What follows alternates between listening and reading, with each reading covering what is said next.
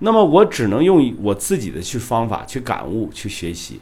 那我觉得这个直播呢，它是我的另一种学习的一个方式，我觉得还挺好的啊。为什么呢？就是简单明了，我自己呢还能去感受这个学习的这些力量啊，感受学习的力量，然后我还能去积极的去把这个事儿做好。所以今天啊，我们来讲一讲这个短视频的内容，哎，也就是叫自媒体的内容啊。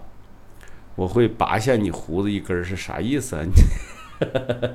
啊，来，好，我们今天咱们9点钟开始啊。感谢一直在那等你关注的主播，感谢啊，感谢你的关注。咱们进来的好朋友们啊，给海大叔没有关注的，给海大叔点点关注啊，然后点点赞啊，照我的这个大脸盘子上使劲戳就行了啊，这就是赞。咋的？你是看不上我这胡子呗？我这胡子明天就刮了，我剃头刮胡子，啊，明天不刮，后天刮，啊，什么时候剃头，什么时候刮胡子。好的啊，咱们今天9点了啊，马上来讲咱们今天的短视频的内容课啊。那么我们为什么要是去讲这个短视频的这个，或者是叫自媒体的这个内容课呢？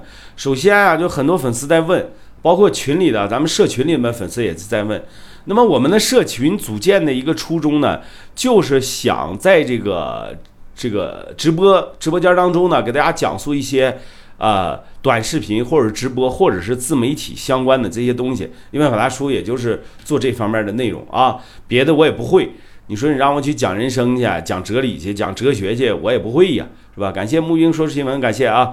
那么我只能从我最擅长的地方去入手，是吧？然后对我们的社群里面的这些群员呢，也是一个帮助很大的一个方面。那么不管你是天天来也好，你还是不来也好啊，我每天讲完的这些东西呢，我都会把它录成音频，然后呢，做一张脑图，直接扔群里，啊，扔群里以后呢，供大家去学习一下吧啊，学习一下，你就简单的去看一下，学习一下就行了。然后好，我们今天开始啊，来正式的开始讲我们的这个短视频或者说叫自媒体的内容课啊。那就以短视频为例，我们的爆款到底是如何做出来的，就是那些爆款视频到底是如何做出来的啊，咱们来看一看。首先来讲呢，爆款啊，它并非一蹴而就，它是积少成多，聚沙成塔，量变产生质变的这么一个过程。那么举例啊，原来有一个叫蛙哥，哎，叫蛙哥的这么一个人，那么他原来的粉丝量呢，一直是20多万啊，一直20多万。那他基本上就拿个小跳蛙，在那白活一些这个事儿那个事儿的。感谢我们的欧米伽，感谢我们的季鲁豫啊，感谢。所以这就是他内容，当时呢也就做到个20多万。后来突然有一天，在疫情期间啊，在咱们3、4月份的时候啊，突然有一天改变了风格，就改变了什么风格呢？原来他是长头发啊，长头发挺飘逸的一个小伙子，是徐州人，江苏徐州人。结果后来呢，就突然改了一种风格，改了一种什么风格呢？就是模仿他们原来上学的时候啊，原来上学的时候那种老师的这种状态。教他们的这种状态啊，模仿他们那物理老师，真的是课入木三分啊，模仿的太好了。结果在那个当天就涨到了80多万粉丝啊，原来是20多万，当天就涨到了80多万粉丝。但是在他20万之前，他的所有作品加起来可能有大概70多条到100条左右吧啊，这样的作品。然后突然间改了风格以后，结果一次就爆了。啊，几条视频也就6、7条视频吧，这种按照这个风格去做的话，结果呢它就爆了。那么首先来讲，我们要讲这个问题，我们说咱们不管他做的如何，或者他内容做的如何，我们首先来讲的话，他这个内容它是并非是一蹴而就的。首先他现在100多万粉丝，马上快200万了，那么他是不是就一条视频发出来就200万了呢？我告诉你不是。感谢我们的季鲁豫建材商贸啊，感谢。它不是一蹴而就的，它也不是说一条视频啊拍出来就爆了多少。那么如果说这一条视频拍出来就能爆的这种视频啊，除了这些明星大腕儿，还有自带流量的这些大 IP， 或者是花钱砸出来的这种，比如说像纯情阿伟这个账号，他一条视频就爆了50万粉丝，那是第一条视频的时候就爆了50万粉丝，但是你们看到的只是表象。这个纯情阿伟以前他的账号是不是？他的账号可能经过多次的磨练，感谢我们的基友玉，感谢啊！经过多次的磨砺以后，才打造出了这个所谓的叫纯情阿伟的账号，因为他旁边有很多跟他一样的账号，都是他们团队做出来，大概有5、6个账号吧，都是他们团队玩的。那么你们这么看啊，实际上他做短视频也是并非一蹴而就的，是吧？叫积少成多，聚沙成塔，量变产生质变啊！我们说你没有做过这个东西，你上来就想爆，那是不可能的，那是不可能的。只能说什么？你长期大量的反复的实验过，然后你长期出作品，长期发布，这样才有可能在某一天某个时间段，啪，你这一条作品就爆出来了啊！这也是跟以前的你所有的老师跟你讲的它不一样啊。我们讲你内容要原创啊，你要怎么地的啊。你像我们普通一个老百姓，你上来想做短视频，或者说你原来你就是做产品的，你就是一个工厂，你们家啥人你8辈子没接触过什么叫传媒，然后你上来你就拍短视频，你觉得你一拍能爆吗？不可能，真的是不可能啊！你包括海大叔之前做的一个账号，就是10万粉丝的啊一个账号，完了后来就是蓝维认证了以后呢，结果就没有流量了，没有流量了以后我就把它放弃了，就是10万粉丝，然后我把这个账号用3个月的时间就做到40万，就咱们现在看的这个账号，直播的这个账号。那你说海大叔你怎么能够做到呢？我是前面我要没有那个10万的一个铺垫的话，那我怎么知道别人喜欢看什么，是吧？我怎么能保证我的内容持续输出下去？这就是关键点。而且还有一个点啊，还有一个点可能大家不太知道的，也不太熟悉的点，就是什么呢？你自己去看一看这些所谓的大 V， 比如说李子柒啊，比如说李佳琦，比如说一些这个还有那个蓝翔6点半啊，还有这些大 V 的账号，4、5千万粉丝的这些大 V 的账号，你发现一个问题吧？办公室小野、啪批酱。他们之前都是从事相关行业的，比如说办公室小野，人家在微博时代人家火的都不要的，是不是？在微博的时候人家就创作这个短视频，叫视频 vlog， 是吧？人家就在做。然后这个陈翔6点半也是在这个在这个 B 站还有这个叫什么，反正是很多平台上吧都有他的作品，他就叫一个矩阵的一个形式。那么他之前抖音没有这个平台的时候，他们实际上在别的平台已经非常火了，所以人家挪移过来，人家就是从事传统自媒体的人，人家挪移过来你就能获得好的结果，所以人家是有铺垫的，而且有现成的作品，有基础的，这样才能够在这个平台上迅速的起来。那么你说你一个新人，你啥你也不是，完了以后你这刚才我都说了，你8辈子没接触过传媒，是吧？你光看热闹的哈哈一笑，那么你去拍这些作品的话，肯定是没有人家这个拍出来的质量好。那么我们就要干什么？我们就要反复的练习。你好，生活蒙太奇啊，感谢我们太周弄，感谢欧米伽。所以你就要不断的去拍，不断的去试验。那么海大叔也是啊，这个第7条视频我就爆了3万多粉丝，然后第17条爆到第14万，爆到14万粉丝，啊，其实那之前的铺垫就是为了这一天的爆发，是不是？那好，我们说了啊，感谢我们台中诺，感谢啊，我们说了，我们说那海大叔，那你说这个我们一开始先做的话，我们怎么去做？我们怎么去做这个短视频？我今天给大家出个主意啊！一般的所谓的大师都会告诉你要原创，哎，要想自己的东西，要整自己的玩意儿啊！这些都是所谓的大师教你的啊。但是我告诉你啊，你作为一个普通人来讲的话，你没接触过传媒，你没有创意，你没学过影视，你没有学过这些东西的话，我请问一下，你怎么原创？对吧？这是不是一个最根本性的问题？老子不会呀！是不是啊？我不是说我自己啥也不是，但是我自己不会呀，那我怎么办？告诉你啊，简单，很简单，就俩字儿，叫什么？模仿。哎，你第一步做的就是要先模仿。哎，如果你要是去一开始做，哦，都是老家的是吧？对，你要是先去做原创的话，我告诉你啊，那是真的是非常难，你脑瓜仁儿想疼了，你都未必能想出一条好的思路去做原创。那我们说模仿，先模仿啊，模仿不叫抄袭，你们记住啊，模仿不叫抄袭。那模仿呢叫复制。我们模仿，比如说一部电影啊，我们韩国版的有美版的，有中国版的，对不对？它是可以翻拍的，版权那当然了，人家有个版权，但是你也可以去翻拍的。咱们的短视频现在要求没有那么严，说你还要什么版权，要什么怎么的没有。咱们先不要考虑人家的版权的事儿，先考虑你的内容方面的这个事儿。那我们说爆款内容怎么做？第一个，先模仿啊，不要去先做原创，先做模仿。那模仿的时间长了以后，我告诉你，再加上改良。哎，再加上改良，那么不同之间，改良是什么？改良是不同之间元素的结合啊。怎么说？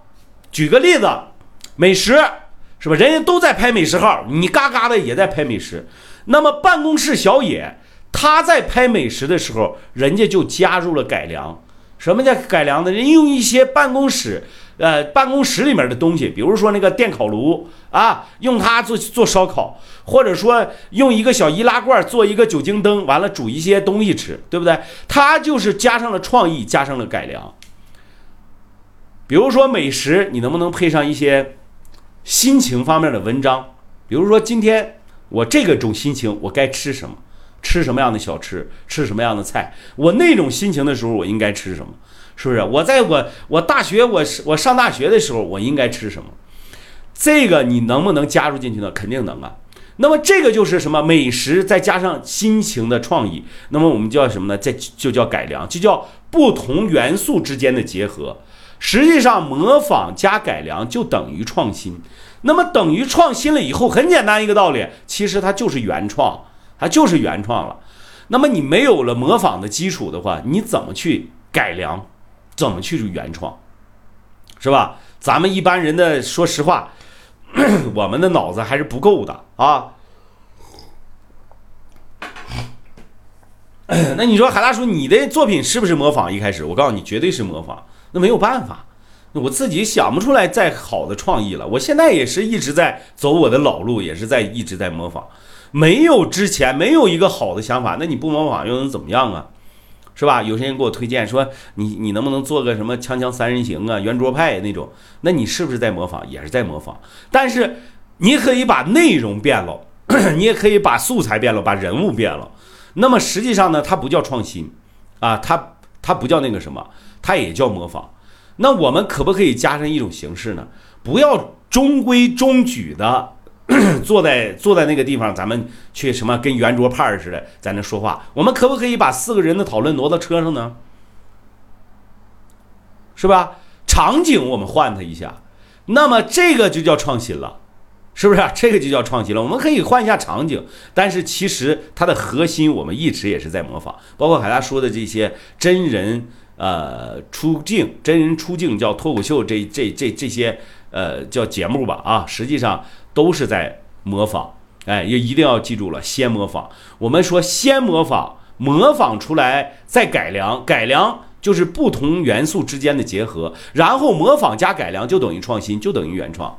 哎，不要去先想原创，想一条另辟蹊径你的路啊，你啥也不是的脑子啊，你自己好好品一品就知道了，好吧？那我们说爆款的内容到底是如何去做呢？我们讲的第一条，爆款内容就是有价值的内容加上娱乐形态，就会等于曝光率。我们说价值内容加上娱乐形态啊，那我们讲到的说娱乐形态，大家都知道，很简单，就是你要不是搞笑的啊，真人出镜的啊，口播的啊，这就是你的表演风格。那么娱乐形态，这也叫娱乐形态。我们说价值内容是什么？我们首先来看看我们的价值内容是什么啊。其实价值内容很简单啊，就是给别人能够带来价值的内容。那么我怎么说，怎么才能给别人带来价值呢？那首先一点，你能把人逗乐，你这个东西就是有价值的。为啥呀？你说咱们这个有相声，有小品，是不是啊？这种艺术，有喜剧，有哑剧，有默剧，对不对？默剧跟哑剧是意思就是差不多了，是不是？那么这些其实就是娱乐的形态啊，娱乐的形态就是表现的这种，但是价值体现在哪儿呢？体现在你能不能把人逗笑，用什么形式把别人逗笑，能不能把人家说哭了，对不对？能不能把知识，你所说的这些知识，能不能教给别人用，能不能人家可以拿过来就能用，这些叫价值内容。我们说价值内容，咱们把它细分一下啊。第一个就是能够引起人的情绪变化和共鸣的。那什么叫情绪变化？就是他笑了，他哭了，这都是叫情绪变化，对吧？引起他的共鸣呢，他就会评论，他就会手欠儿，他给你评论一下子，或者他给你点个赞，对不对？这就叫有价值的内容。那么第二个呢，就是具有可学习实践的内容啊，具有可学习实践的。比如说你在这个短视频平台上帮别人解决一些问题，那怎么解决呢？很简单一个道理啊，比如说这个车胎扎了，我怎么去换车胎，是吧？我把这个车胎怎么换车胎的这个过程啊，先把你的后箱盖打开，那里面一般的都有一个叫什么，叫那个千斤顶的东西，是吧？小车上都有个千斤顶啊。这个千斤顶怎么使用呢？这个千斤顶必须要顶在承重的梁上，不要顶在塑料壳上，这都是细节问题，是吧？你要顶在塑料壳上的话，你把那塑料壳子就给你顶坏了。那么你必须要顶在梁上，顶在梁上了以后啊，有的小顶这么大的啊，就是那种液压式的千斤顶，其实都是液压式的。那一般呢，我们的轿车上呢，就是那种这个微型轿车上的东西啊，其实都不是液压式的，都是拉杆式的、螺旋拧的，然后你就再教别人怎么去拧，这个就叫可学习、有实践的价值内容。哎，你别说啊，有的他真不会，你不要以为说这个东西，你说你太简单了，有车都会，但是有的真不会，他不知道这个轱辘到底是怎么拧，往哪个方向拧，往哪个方向去判断，一般的他都是反思，你往哪个方向去拧。是不是？这个其实就是有价值，你能够教给别人这种平常的解决一些车辆存在的问题，这就叫有价值、可学习、可实践的这些内容，对不对？它也是有价值的，所以你也可以啊，往这个方向去靠一靠。这个其实是我的一个案例吧，啊，这就是给大家讲一个案例吧。然后还有可娱乐消遣的。啊，比如说你把人逗笑了，或者说你看着这个那种什么这个高空飞行的、乱七八糟的，还有那个航拍的啊，这些都是娱乐消遣型的这些内容，啊，娱乐消遣类型的。然后还有一种类型就叫剑走偏锋型的，剑走偏锋类型的实际上我是不鼓励大家去做的，它是很容易被封号。或者是很容易就是触犯一些规则，然后你发不出去啊。剑走偏锋的这些内容呢，也是比较受欢迎的，因为这个剑走偏锋其实要加入一定的叫什么叫猎奇。你比如说，哎，有一些奇怪的地貌，或者说你做一些奇怪的动作，比如说什么高空飞行啊，什么那个这个跳伞啊，这些比较。爬山、登山啊，这种比较高危的这种体育项目，其实它也就是猎奇的、剑走偏锋的这些项目，但是实际上它的危险性挺大的啊，就是不易传播，不能叫别人去轻易模仿。那么这个东西呢，哎，不鼓励大家去做。好了，我们刚才说了啊，就是什么是价值内容？价值内容就是能给用户带来价值的。能够把人逗笑的，把人说哭的，把知识教给别人用的，这些都是叫所谓的有价值的内容啊。我们价值内容也分几个啊，比如说第一个，能够引起人的情绪变化或者是共鸣的。那么第二个呢，是具有可学习实践的，对吧？第三个是娱乐消遣的，第四个猎奇、剑走偏锋的啊，这些方面的内容大体呢你都可以去做一做。但是纯粹的啊，我们在这个平台上你们会看到一种现象啊，或者说我也经常去拿自己的这个账号做实验。如果说我是纯粹的去讲短视频或者说讲直播的话，这个内容一定不会受欢迎啊，这个播放量就非常小。叫纯粹的知识讲解或者是纯粹的娱乐都不是平台想要的，就是你太娱乐化也不是平台想要的啊，你得要有价值，能给用户带来价值，用户的留存率才能高啊，留存率才能高，就是为了你这一个人，比如说你们会有的人说，哎呀，有的人就经常跟我说哈叔，我就看你在呀，我都没关注过别人啊，我要看你在我才下载了个抖音啊，那我也十分荣幸啊，十分荣幸。但是是不是就因为感谢明德师兄，感谢啊，是不是就因为我这么一个叫内容创作者就能留住一批用户，对不对？所以你纯粹的知识讲解和纯粹的这种娱乐都不行啊，都不行。那么我们说，那什么才是好内容呢？好内容首先第一点啊，我们讲真实性。为什么要真实性？真实性才能，你越真实你才能引起咱们用户的情感共鸣，哎，这就是真实。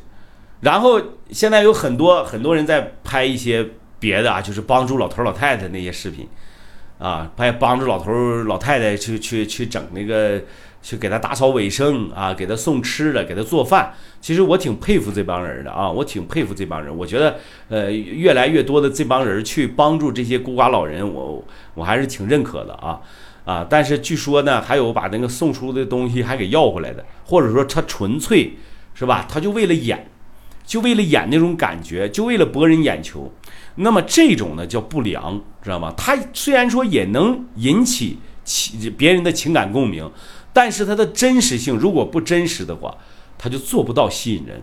哇，这种账号涨粉非常快，就是叫什么帮助别人的啊，这种公益性的、公益助人为乐的这种视频，哎，励志的啊，这种账号涨粉是非常快的。所以真实性。啊，这是第一个。第二个，针对性。那么针对性的内容呢，它有利于识别抓住你的核心用户。比如说我刚才举了个案例啊，叫汽车轱辘啊，汽车那个怎么去这个换轮胎啊，怎么去换轮胎。那么这种换轮胎的视频它就有针对性，针对什么？针对有车的私家车车主。这是最起码的一部分用户是吧？没车的人就不看，人家说你换啥车轱辘，没车，我也没个车是吧？我直接我就划掉了，没车他不看，他只是针对了一些有啊精准的有车族，那么这就叫什么呢？有利于识别抓住你的核心用户，就是你的粉丝。那是关注你的这些粉丝呢，其实就是你的用户。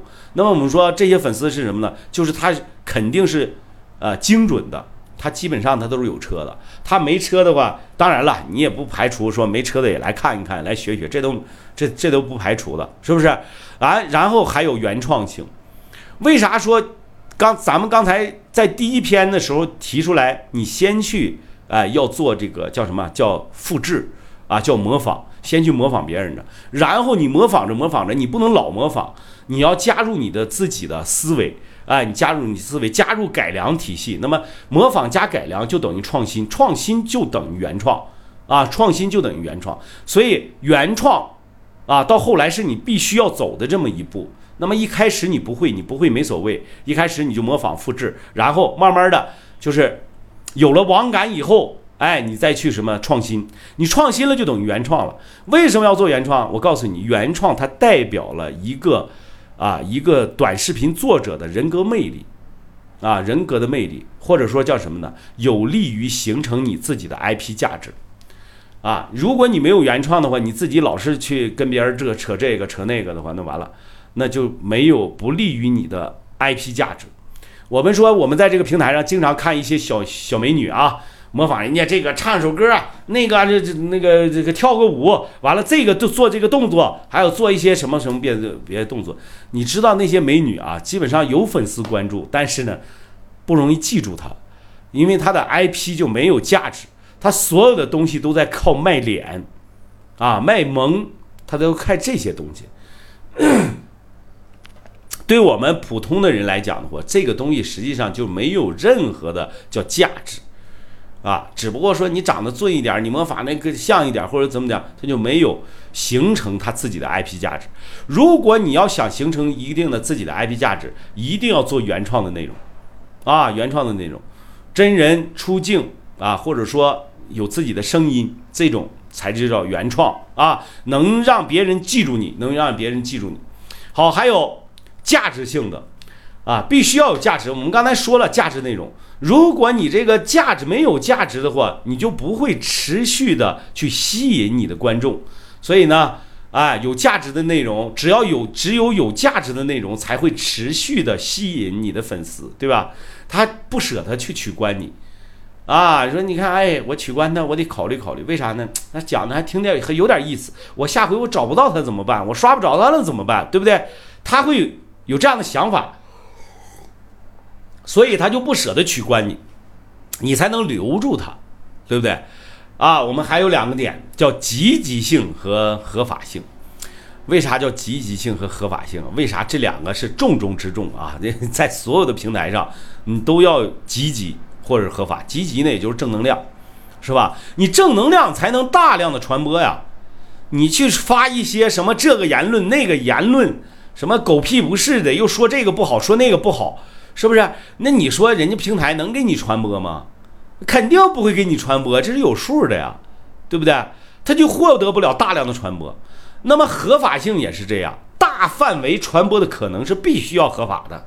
如果说你这个东西你不符合平台的规则，你不符合法律的条款啊法规，你想想能传播吗？肯定不能传播。所以积极性和合法性这一块呢也要注意。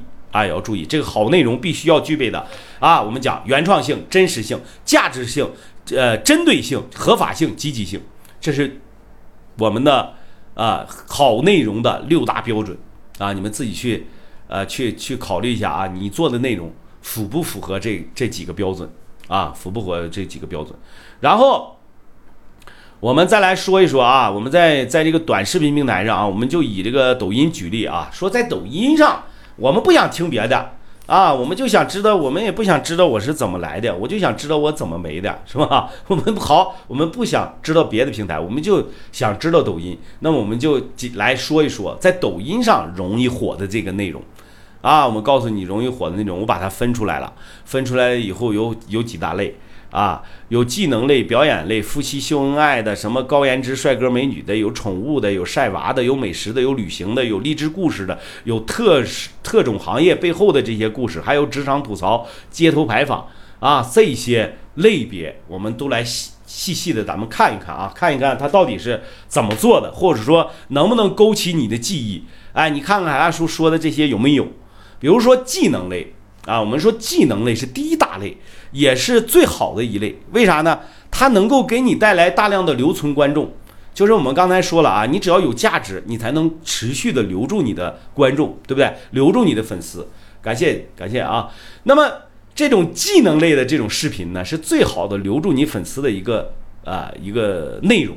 我们说技能类的，比如说啊，技能类还可以细分呢，细分到很多小类，比如说技术类啊、艺术类，就是那画画啊，什么唱歌啊、唱戏啊、跳舞啊，还有什么乱七八糟的，做一些什么这个骑自行车啊、玩滑板啊。那么实际上这个画画、唱歌，还有唱戏、跳舞，都属于艺术类别，是吧？都属于艺术类别。还有学习类的，比如说什么依赖表格啊、什么英语啊、PPT 呀、PS 呀，什么教你做短视频的，教你做这个直播的啊，这些都属于叫学习类的啊，这些都属于教你做剪辑短视频如何做的啊，包括海大叔啊教你去如何去这个讲这个短视频的内容的啊。那么这个都是属于叫什么学习类。还有生活技能类，生活技能类也就是也是包含在技能的大类里面的一小块，比如说什么清洁小妙招，什么快速叠衣服，比如说什么穿搭、化妆、系鞋带啊，这是乱七八糟的，只要是能上来的，你就试一试啊。这些方面生活的小技能这方面也有很多人愿意看的，不过你要拍的精致一点啊。那么技能类还有一个类别的就是情感类的，比如说情感类的那怎么去玩技能类啊？比如说什么占卜啊，是吧？什么星座呀，星座占卜啊，还有什么小测试啊，对不对？啊，这些东西都属于叫技能类的东西。那么我还说表演类的，表演类的就很简单了啊，就是搞笑段子，是吧？比如说什么个人的脱口秀，还有什么剧情号，还有什么男女反串的，大街上撩妹的啊，聊小伙撩妹的，这些都叫表演类的。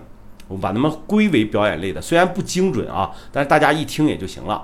还有一些比较爱火的段子，就是夫妻秀恩爱的，这小两口啊就在那撒狗粮，哎，呜呜喳喳，来来旋旋，什么结婚的场景啊，什么宠溺呀，啊，一会儿亲一下，一会儿抠一下子，完了又什么相爱相杀的，就是调戏他，老调理他老公的，或者是调理他老婆的，或者是什么怕媳妇儿的啊，这种叫夫妻秀恩爱类的也很受欢迎，也很受欢迎啊。